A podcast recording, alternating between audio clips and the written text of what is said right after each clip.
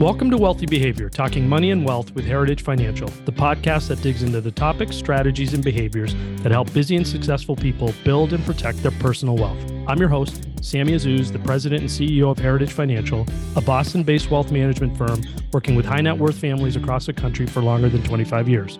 Now let's talk about the wealthy behaviors that are key to a rich life.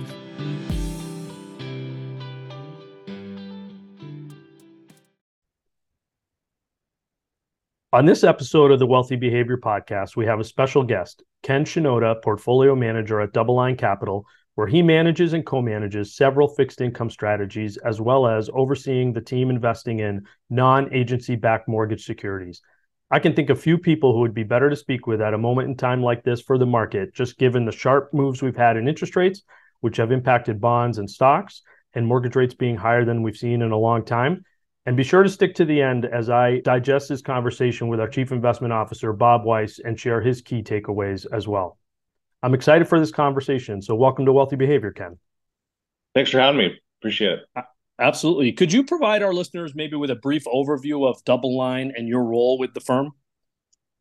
Absolutely. DoubleLine is a, a Los Angeles based asset manager. We predominantly manage fixed income, but we also have uh, some uh, passive smart beta equity strategies that have, have done quite well. We have a commodity strategy, but I would say about 90% of our, our assets are fixed income based with a heavy tilt towards securitized products, which are things like mortgage backed securities, asset backed securities, collateralized loan obligations. We have uh, about 95 billion under management. And what is your role specifically with the firm? I know I mentioned the bio, but how would you explain that to listeners? Yeah, I uh, I am a, a, portfolio manager across a variety of our products, especially those that are more focused on mortgage-backed securities. I also had the secure structured products committee, which oversees kind of the asset allocation process on our our securitized focused strategies. How did you get started on this career path? How did how did you get to this point? Uh, you know, I wanted to get into something real estate related coming out of school. I had a couple of interviews. I, I actually was interning at Trust Company of the West, TCW, which where many of the double DoubleLine employees came from, and um, just happened to stumble onto this role. Never didn't like come out of school thinking, "Hey, I want to trade mortgage-backed securities." It wasn't really something that was um, pushed on the West Coast. I think East Coast schools are more, you know, investment banking, trading um, focused. So you know, luck luck have it. It's a pretty big uh, asset management community out in the West Coast with you know a pretty big presence, especially in Southern California with you know PIMCO, WAMCO, Capital Group out here. So there's actually a pretty big fixed income focus, at least in the in the Southern California area. Great. And we've talked a couple times already about mortgage backed securities. How would you explain those to listeners or maybe people who've read The Big Short and have some misconceptions about what they are and how risky they could be? You know, if, if you go back a, a long, long, long time ago, before uh, the, we created the government-sponsored entities, Fannie, Freddie, and Ginnie Mae, uh, mortgages, if you went to a bank to get a mortgage, it was always going to be floating rate, an adjustable rate mortgage, because because uh, the banks didn't want to take on such long duration risk. And uh, what happened was Fannie and Freddie were and Ginnie Mae were put into place to try to get the cost of debt down for Americans to buy homes in a goal to you know increase home ownership or help more people get into homes.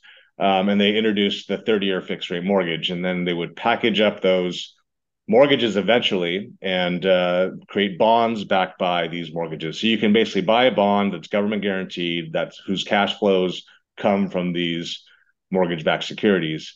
Um, and so instead of taking on credit risk, what you're really taking on is um, prepayment risk, right? If borrowers, if rates go down, borrowers have the ability to refinance without any cost really.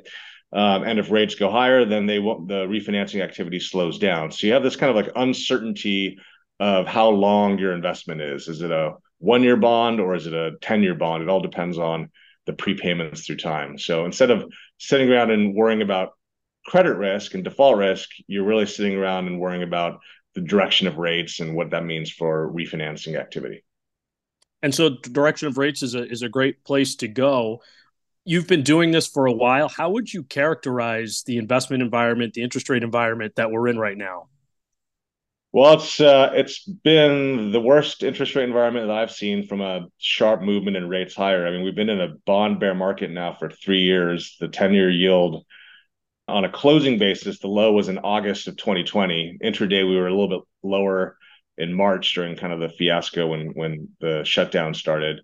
Um, and we've reached new highs in August on the on the across the curve really. So um, it's been a really tough market. Part of it's been driven by the Fed with their reaction to high inflation, and we've seen a you know pretty dramatic um, increase in short term rates, and the long end has followed. And uh, we had a little rally as there was hopes and glimmers of you know soft landing, uh, uh, a soft landing, and you know data rolling over. But what we have now is the soft landing narrative is still there, but the data is coming in better than expected. So I think a couple prints, uh, you know, the GDP print came in strong. You had services coming strong. You had some jobs data still coming in strong, and so the whole curve has kind of shifted back up. With the market now thinking, you know, the Fed may still have more to more to do, and if they don't have more than one hike, they're at least going to keep rates higher for longer. And if the economy is strong, then why should long-term rates be so low? Maybe they should normalize up towards, let's say, four and a half, five percent on the 10 year. So that's kind of what's happened, I think, over the last 30 days is the narrative has shifted from kind of this expectations of growth rolling over to, you know, perhaps growth is better than expected. And now the market's just waiting and watching for more data to come in to to guide them. So you're not to put words in your mouth, but maybe you're more in the camp then that the higher rates that we've been seeing is a good sign for the economy versus a bad sign for the economy. I think in the near term, uh, it's a good sign. It means that the data is coming in positively. The data is backwards looking though, uh, so I think inevitably the lags will kick in and higher rates will start hurting certain pockets of the market um, you know the the the what's happened is so many high quality companies locked in such low cost of debt and so many americans locked in such low cost of mortgage rates right? Three three and a half percent you know maybe a year two years ago that uh, it's just taking long for the transmission mechanism of higher rates to come through the economy. We just have way more fixed debt than than we used to. Um, europe is a place where the transmission mechanism is perhaps working uh, faster because more of their lending to companies is floating rate at banks. So the places where we're going to see the pain, and we're already seeing pain now, are pockets that are more floating rate. So commercial real estate is a good example. A lot of floating rate debt there. It's, you're talking about people that borrowed like you know two percent three years ago, and now they got to roll their debt at like seven percent. Right? It's going to create issues. Um, bank loans, bank loans uh, float, and the cost of debt is effectively double. The average spread on the bank loan index going back 10 years is about 500, and short-term rates are now 500 basis points. So they, these these companies went from borrowing at five percent to now having to pay 10 percent. Um, it doesn't happen overnight. It takes time. Those are those lags that everyone talks about, and I think that they'll still come through eventually. And it's probably going to happen sometime in the fourth quarter or first quarter of next year. So Right now, the rate move higher in rates. I think it's in reaction to the positive economic data that we're seeing, but I still think it's an attractive entry point if you haven't owned long treasuries or assets that have interest rate risk. Um, it's been a good thing for you, so congratulations. But now, you know, it's probably probably one of the cheapest parts of the market. I mean, you you want to buy assets when people are pricing in all the bad things. So there's not much, you know, downside left when I think about treasuries, that's kind of how it feels right now. Like everything bad that could happen is happening or has happened, right? The Fed is hiking, inflation was high, uh, foreign buyer, foreign buying is very low, uh, economic data surprisingly upside. So it's kind of like all the bad news seems to be in. Last week was interesting because you, you had that um, services PMI come in stronger than expected, a little jump up. I think it went from like 52 to 54 or something. If it's north of 50, it's expansionary. And the economy in the US is very service service oriented. And off that news, the bond market was didn't really move much. It, mm. it's it, it's already kind of at these high levels. You would have, ex- I thought, you, I think you would have expected another move higher in rates on that news, but it kind of just settled in. So the the the big headwind right now is the supply. There's just a ton of treasury supply coming. But if you get any data surprise to the downside come kind of Q4 or maybe Q1 of 2024, I think that could ignite a pretty um, pretty strong rally in rates. Um, so the, the the the the thing to worry about is really, you know, does growth stay stronger than expected? We grow our way out of this, right? The no landing. Yeah. Yeah, absolutely. So Um, would would you agree that the Fed is much more influential in determining short term rates, and the market is much more influential in determining like ten year yields? Yeah, I agree with that. I think that's accurate. So maybe back it up and, and help our, our listeners understand what makes the 10 year yield move in either direction. What, what what does it mean when it's moving up or when it's moving down? Yeah, I mean, there's different ways to um, models that have come out from different participants to like estimate what the fair value for the the ten year should be. You know, one of them is um, what is the neutral rate of interest that's neither accommodative or restrictive, right? The R star, and um, you know that's I think the the first layer. So let's just let's just throw a number out and say that's like you know two percent, right? Then um, sometimes people say, well, then you need to layer in what long run inflation will be over that 10 year horizon. So let's call that, um, you know, that's another, you know, 2% or so core CPI gets back down to that level. And then some term premium, maybe that's 50 basis points. So that would get you to like a 4.5% 10 year treasury yield. You're getting the neutral rate plus some premium for inflation over 10 years, plus some term premium. And you could argue over the term premium, maybe it's supposed to be 50, maybe it's supposed to be 100. If you think it's going to be 100, then then you should think the 10 years is going to 5%.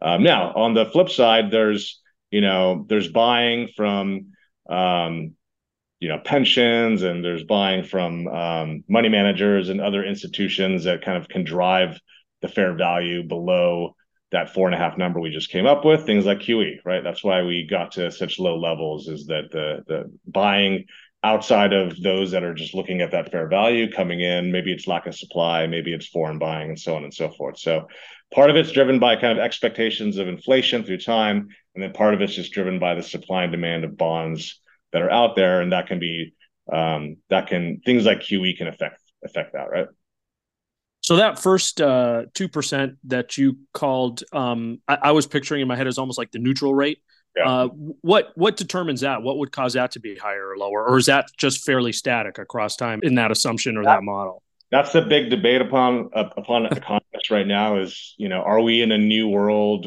of higher inflation where the neutral rate would need to be higher? Um, whereas if you go back to like the last 20 years pre-COVID, let's call it, when we were in this like world of secular stagnation where there was arguments that maybe that neutral rate is much lower since we're living in a world of lower growth lower inflation so on and so forth. So depending on you know how things shake out and and what the future looks like maybe that neutral rate's higher. What are some things that could make inflation and growth stay higher? Um, there's there's like the three d's i call it it's like demographics right you've got the, we've had a, a, smaller workforce every year going back, you know, the last 10 years because the baby boomers are retiring. We also stopped immigration pretty aggressively too. So demographics are part of it.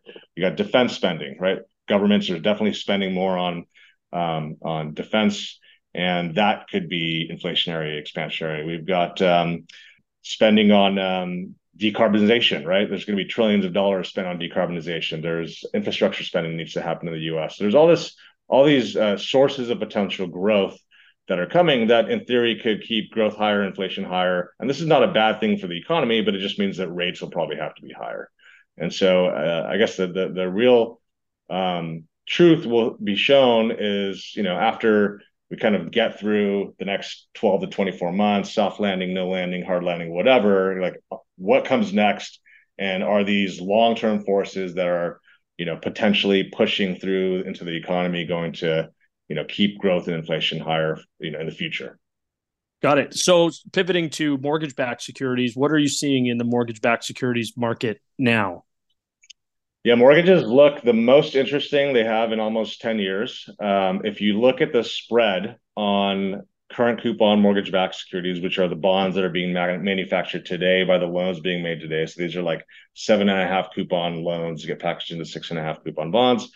The spread on them is somewhere between call it like 165 to 175, and relative to corporate spreads, which are you know almost 100 or 100 ish, maybe a little bit wide of that. Um, it's the widest difference to corporates that it's been in in the last 10 years. It's 99th percentile, right? If you if you charted it on a graph. And why is it so cheap? Well, um, mortgage products, agency mortgages are kind of like a vol product. So when vol is low, spreads are tight. When vol is high, spreads widen, and interest rate volatility is really high. So that's one thing that's caused mortgage spreads to widen. Why is interest rate volatility so high? Because the Fed's been raising rates aggressively, and there's a lot of uncertainty around, you know, long where long-term rates should be based on all these things that we've been talking about.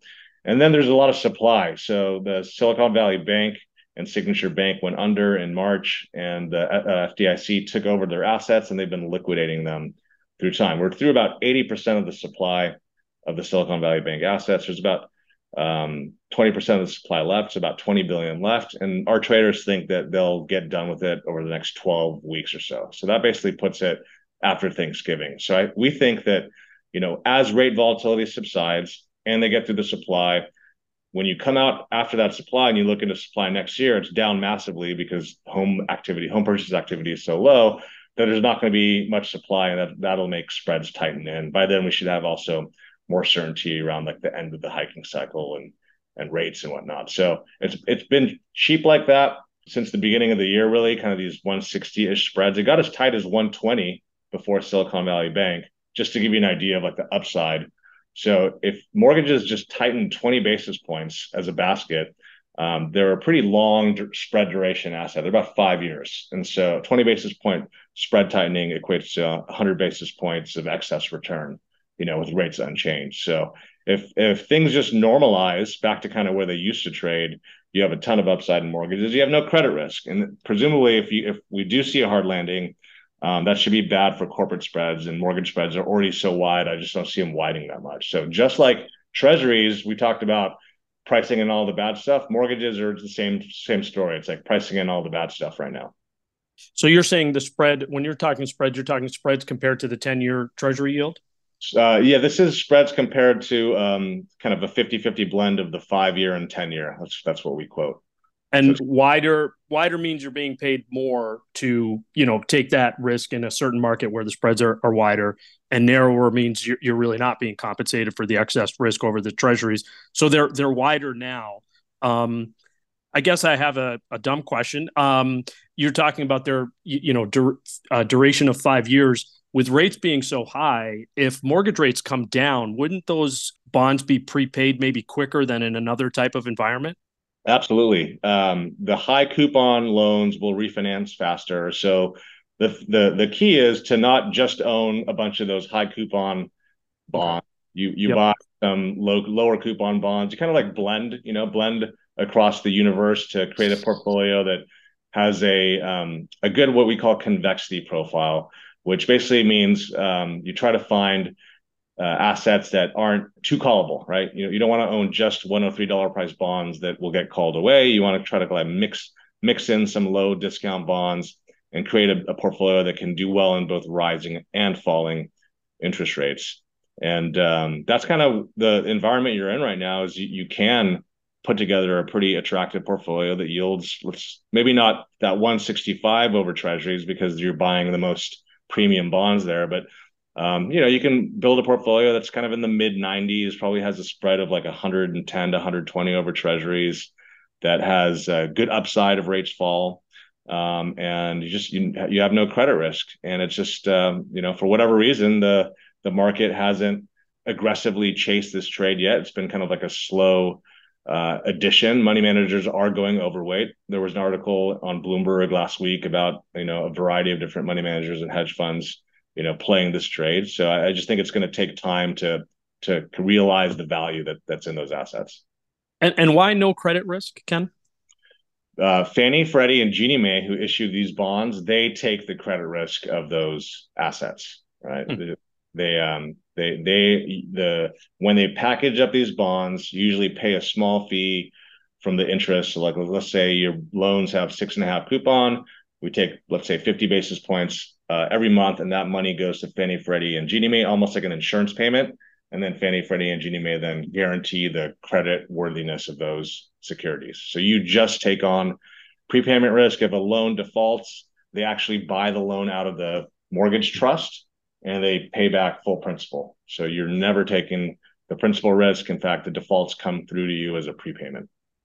So those are agency-backed mortgage bonds. Um, in, in, that instance, there are also non-agency-backed mortgages. There are non-agency backed mortgages. In in that case, you, you still have the prepayment risk that never goes away. Um, but then now you're exposed to the credit risk of the borrowers, um, which in today's environment we think is very low. Loans being made today are very high quality. Um, you have to put money down. You have to put at least 30% down for most non-agency loans that uh, that we see unless you're really high like jumbo prime you know then you're you're going to like your bank and you can put 20% down. Um, and we've seen very minimal losses because people have skin in the game. And when home prices are up so much uh, you have people have equity and they're just they're not going to walk away from that equity. That was really what drove defaults during the global financial crisis is a lot of people didn't put any money down and then as the home price went down it's why pay this i can go you know rent for cheaper i can go you know buy the house next door for half price. Um, this environment's much different. If you want if you want to go rent, it's probably about the same, if not more. And um, you know, if you're already in that mortgage, you should do everything you can to you know to keep that house because that three percent, three and a half percent mortgage is extremely valuable, right? Yeah, we're definitely seeing that in terms of the lack of of inventory. Kind of how are mortgage rates determined? Yeah, it's it's really determined by the price where the mortgage-backed securities trade, and so you know, so um, one observation that many people have made is how come mortgage rates are aren't um, tighter uh, or lower than they are because usually they're a certain spread over the ten-year Treasury. Well, that spread is driven by where the mortgage bonds are trading. So since mortgage spreads are really wide, that makes mortgage rates higher. And so, in order for mortgage rates to come down, holding interest rates flat, let's say the 10 year doesn't move, if mortgage spreads came in, right, and people started buying these MBS that look so cheap, that would then make the the mortgage rate available to the consumer come down as well. What's the historic spread usually over the 10 year? Something like um, you know, we got to a three percent mortgage and the and and and rates were like 150. So I think something like 150 going back through time sounds about right. And now it's three plus, right? The spread? Mortgage rates are 750 and treasuries are yeah, 425. So it's like 325 right now. And you explained this a little bit, but maybe one more time since we're talking about it within the context of mortgages. Why are the spreads wider now? Rate rate vol is high. The Fed's not buying anymore. There's all okay. this, there's all the supply coming from Silicon Valley Bank. So in anticipation of the supply, the buyers have backed their bids up, demanding a wider spread to buy these assets. Um, and through time, we we think, you know, as rate vol comes down, as the supply from the FDIC goes away, you know, we're going to enter an environment where uh, spreads have a way to come in. So this was the post Thanksgiving when you were talking about kind of working through that inventory. So not saying anything specific, but it's possible mortgage rates may back down, you know, late late this year.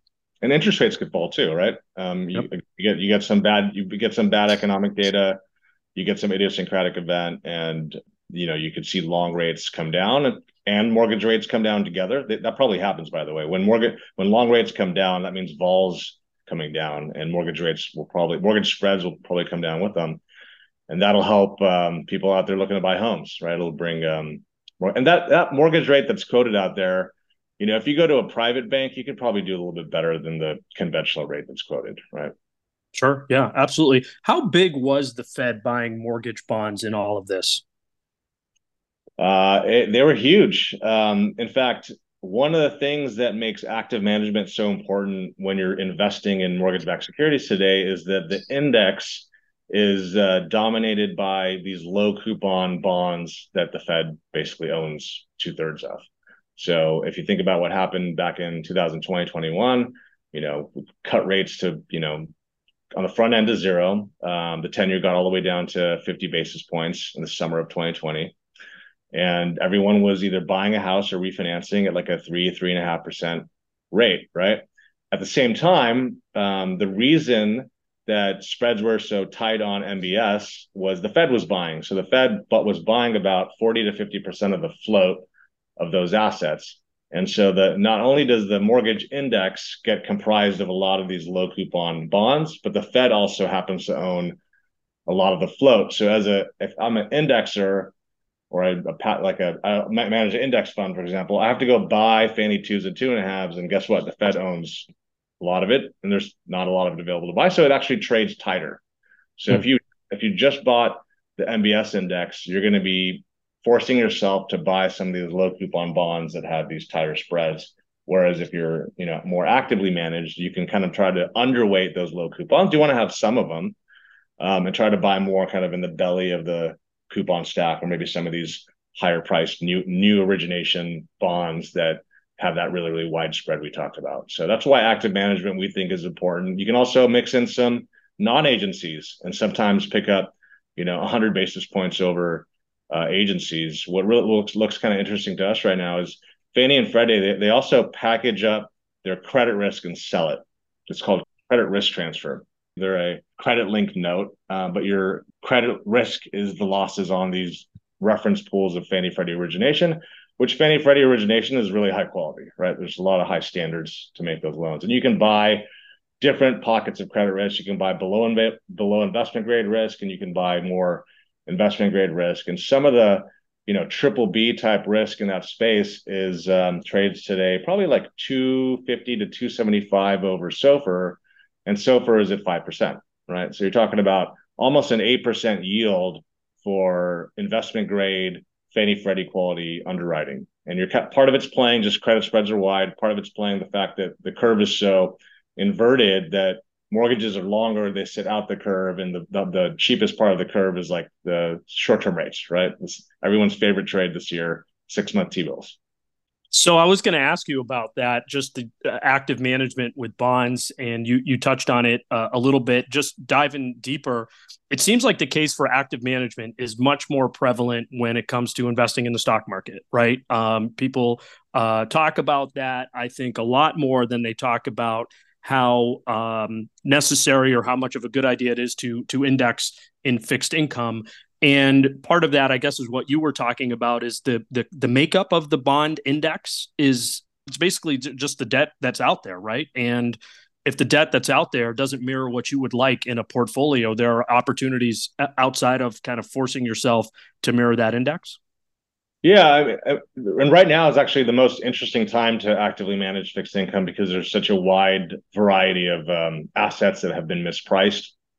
The worst time was during Q- QE because what QE did is basically not only compressed the risk-free curve, it also compressed spreads. So there wasn't much differentiation from one asset class to the next. Everything was trading kind of like right on top of each other. Where now, if I looked at um, I know this is just like a, a audio podcast. If it was, if we had a, a, a way to show people like a um, a graph, we can send it to you. Um, it's pretty interesting. It basically plots each asset um, versus its own spread history going back 10 years, right? Mortgages are 99th percentile. So when, when we say 99th percentile, uh, it means that the spread has only been wider 1% of the trading days over the last 10 years. So the higher the percentile, the cheaper you are. Corporate bonds IG and high yield are like, you know, sub 40th percentile right now. You've got CMBS that's like, you know, 98th percentile because of all the fears about um, commercial real estate. And then there's other assets that are kind of sitting like mid 70s to the mid 80s.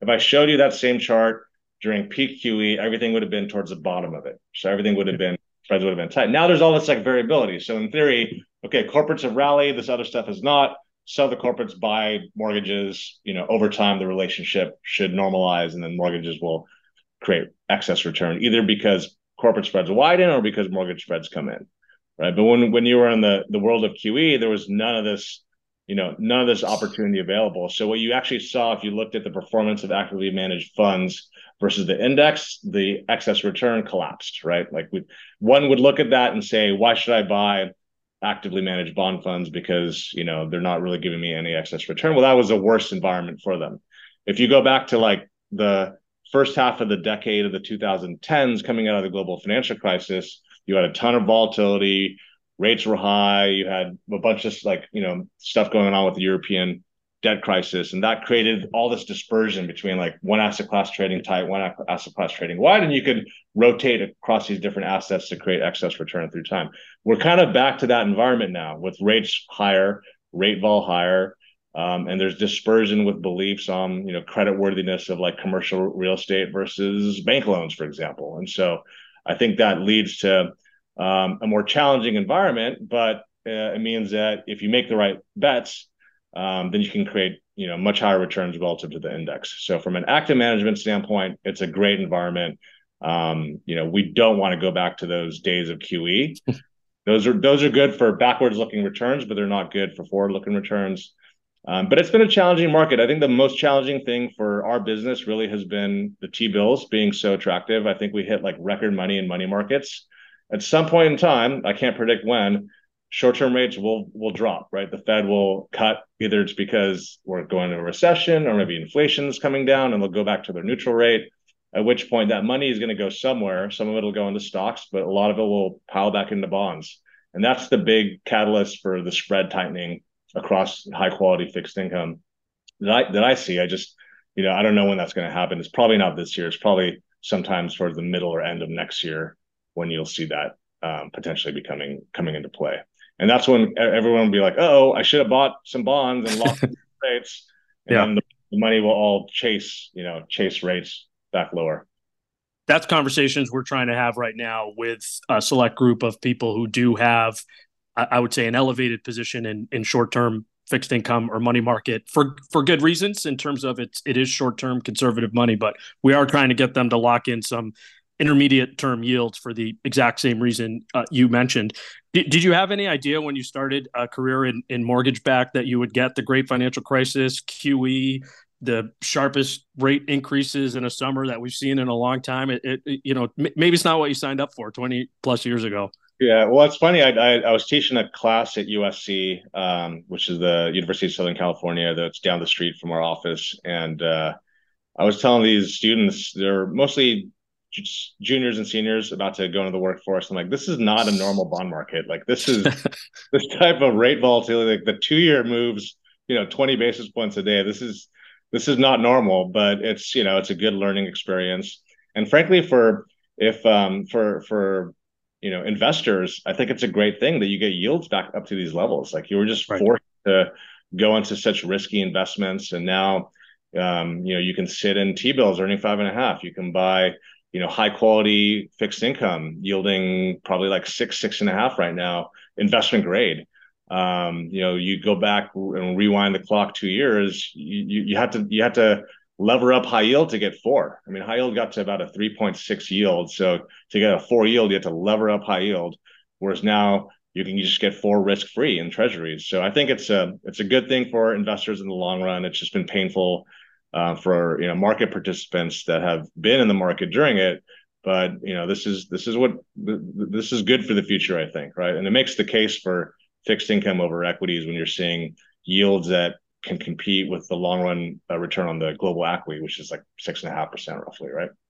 Yeah, absolutely. We've talked about treasuries a little bit uh, today so far.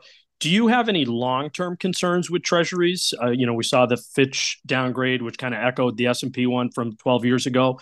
Or is that more of a long-term outlook, not a day-to-day, you know, investment topic? Uh, it's a philosophical topic as well, but yeah. Uh, I mean, look, the the deficit spending in the country is getting out of control uh, when you look at it as a percentage of GDP and all these different metrics, and they're going to need to issue more treasuries in the future. So I think um, in the near term, I I do believe that from a tactical standpoint, you're going to make money in long rates. There's going to be some kind of growth slowdown end of this year, beginning of next year, um, you make money in long treasuries. But then, you know, what is the reaction by the government to the slowdown, to, you know, if we go into a recession. Like we've seen that QE doesn't work and everyone's so comfortable now with fiscal stimulus that do they go back to more fiscal? And then that would mean higher deficits, more treasury issuance. So I think in the kind of like short to intermediate run, I'm not concerned about it. I think tactically we're going to make money in treasuries, but then depending on what the reaction is, you know, you you may want to be you may, may want to be getting out of them, right, in the future uh, and sticking to short-term treasuries. So I think it's it's you know it's hard to predict, but you know this the deficits. You know if you really dig into it, it's pretty terrifying, and uh, treasury issuance has to go up to fund it, and you would think that would be negative for rates in the long run. We we saw some calls, and we can end on this for people when uh, the rates were near zero or at zero. People were talking about maybe issuing 30, 50, 100 year treasury notes. Was that is that just impractical and just you know crazy theory, or did they miss an opportunity to do something like that? I they should have done it. There's a lot of countries that did. I mean, Austria issued some hundred year bonds, so um, you know we missed it, I guess, right? All right. Um, last question for me, Ken, and I really appreciate uh, your generosity today. It's been a, a, fantastic conversation for our listeners. One of the basics of, we get about bond investing is why investing in commingled vehicles, a mutual fund, an ETF, uh, is more efficient for individual investors than buying and owning individual bonds. And if you don't mind, just walking uh, our listeners through that uh, as a as a takeaway. Well, I think um, when you buy individual bonds on the retail side, there's usually wider bid ask probably, so you're probably paying more than you would if you got it an institutional fund. Like we're going to get kind of the, the, the cheapest access to those securities. I would say that's that's one thing, and I know because I've looked at buying individual bonds myself. uh, and uh, the other thing is diversity, right? Like you, if it's just think about, you know, um, you you you want to go out and you buy like 20 corporate names and you want to get access to the corporate credit market. You know, you could have two, three names that go bust, and then all of a sudden you've got a lot of vol in your portfolio and not good liquidity.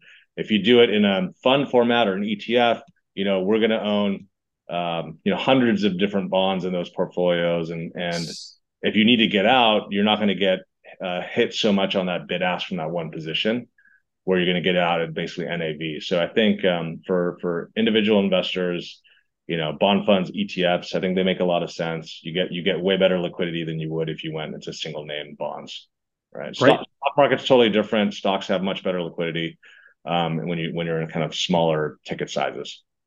Awesome. Great. Ken, thank you so much for your insight today. It was a great conversation, and I think our listeners will find it very valuable. Appreciate it.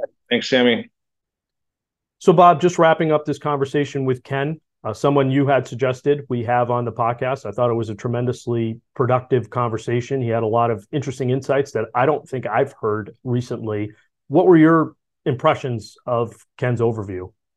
Yeah, I thought it was a great discussion. Uh, Ken is is one of the, the, the top people in the country as far as being an expert in mortgages. So um, he definitely provided some good insight. Um, he got a little technical, so I'll try and just connect the dots for our listeners um, in case it went over their head. Um, specifically, his comment on how mortgages are priced. Um, he mentioned interest rate vol a couple times.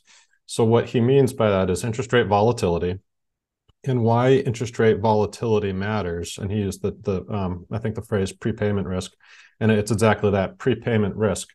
So if you think of yourself as a homeowner, when you take out a mortgage, you can refinance at any time. And that is what is the, the risk. That's the risk that mortgage investors are taking. So if you think about it, if you take a mortgage and rates are at 7% today, if rates go up to 9 or 10%, you win. Like you, you locked in at a low rate and market rates are now at 9 or 10 and you know you have a, an attractive rate if rates drop quite a bit from seven to three or four, you win. You refinance. You, you get a three or four percent rate now. So for the the investor who's holding the mortgage bonds, that's the risk they're taking. They're taking the risk that mortgage rates will move a lot. If rates just stay at seven percent, then they're just collecting a healthy coupon. So um, you see higher spreads relative to treasuries when the market is expecting more volatility in interest rates. And that's what's happening right now.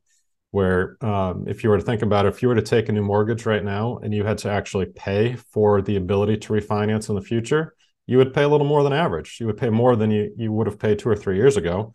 Because, you know, I heard a, a client say um, a realtor told them, marry the house, but date the mortgage because the idea is take a 30 year mortgage, but you have no intention on paying that for 30 years. You're going to refinance out of it. So that that's what um, is meant by interest rate volatility. So then, just to kind of walk through his math, he said on average you see mortgages priced at about one and a half percent above treasuries, and right now they're about three percent above treasuries. So there's a you know an extra one and a half percent compared to where they were just a couple years ago, and that's for two reasons. One, the higher interest rate volatility that we just talked about, and the second that I thought was really unique insight that Ken shared with us is supply from the Silicon Valley Bank liquidation. So when Silicon Valley Bank went under, um, the FDIC seized the assets, which were a ton of mortgages, and they're selling them.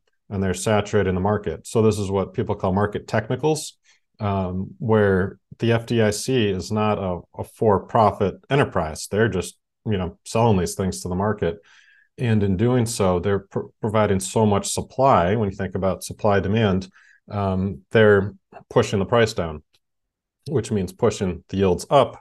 And his team thinks that the, the trade has about 12 weeks left before they kind of finish flooding the market um, so that that's also part of it. And I looked at the data um, to try and quantify that, and that's like 25 to 50 basis points um, would be an estimate because that's how much that spread has increased um, this year. From if you look pre Silicon Valley Bank to post in March, um, there's an extra 25 to 50 basis points in that spread. Um, so I thought that was some unique insight. So just in general, I, I hope our listeners you know now have a much better understanding of the mortgage market and, and find that interesting and it also just speaks to you know just one of the, the many ways to invest and, and we own DoubleLine total return for a lot of our clients and it, it takes unique risks um, that now you understand what risk you're taking and, and how you um, get a return for taking that risk Great. Yeah, absolutely. I thought it was a fascinating conversation, as did you. And I did learn a lot about mortgages and fixed income. Anything else, Bob? No, I think that's it. It's pretty technical uh, podcast, but hopefully people uh, find it interesting. All right. Thank you, Bob, for jumping in at the end and helping uh, clarify some points. Have a great week. You too. Thank you. How to Build Your Next Million. Heritage Financial's ebook teaches investors about the tools and strategies that can help them save, keep, grow, and protect their assets. This free ebook can be accessed in this episode's show notes and on our website at heritagefinancial.net. Thank you for listening to Wealthy Behavior. If you found the conversation useful, please leave a review wherever you listen to your podcasts and share this episode so those around you can live a rich life too. We appreciate your feedback and questions. Please email us at wealthybehavior at heritagefinancial.net. For more insights, subscribe to our weekly blog at heritagefinancial.net and follow us on Facebook, Twitter, and LinkedIn. Check out my personal finance blog at thebostonadvisor.com. Wealthy Behavior is produced by Kristen Kastner and Michelle Kakanis. This educational podcast is brought to you by Heritage Financial Services LLC, located in the greater Boston area. The views and opinions expressed in this podcast or that of the speaker are subject to change and do not constitute investment advice or a recommendation regarding any specific product or security. There is no guarantee that any investment or strategy discussed will be successful or will achieve any particular level of results. Investing involves risks, including the potential loss of principal.